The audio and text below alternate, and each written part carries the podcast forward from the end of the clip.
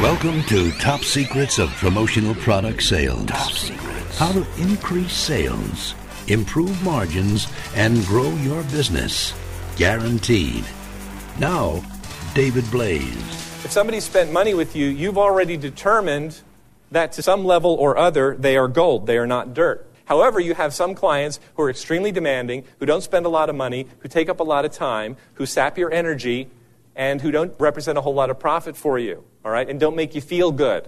Yeah, in a lot of cases, you do got to throw those out because if you're in front of people like that, you're not in front of the other type of people the people who energize you, the people who uplift you, the people who understand the value you bring to the table, who are willing to pay, who pay on time. Those are the types of clients you want to be in front of. And again, when I talk about building your business proactively, that's what I mean. So continuously prospect your clients. And the way that we do that is you go back to your existing clients. If you did nothing else, if you paid no attention to anything else I said today, and you just went back to your existing clients and you said, What sort of events do you have coming up?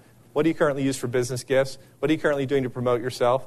Tell me about your employee relations program. And uh, do you currently do any trade shows? The answers you would get to those questions will very likely lead you to a whole bunch of extra money because I can pretty much guarantee you, if you've been doing business with companies for any length of time, there's probably money you're leaving on the table.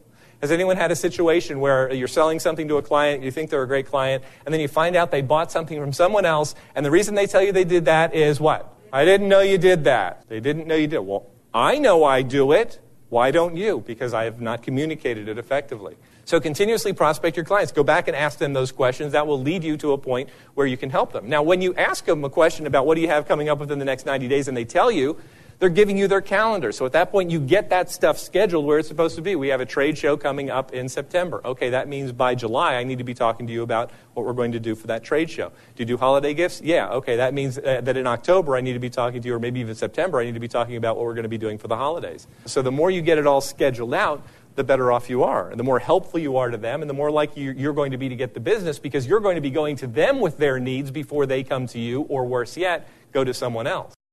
Increase sales, improve margins, and grow your business. Guaranteed. Top secrets. Top secrets. Promotional product sales.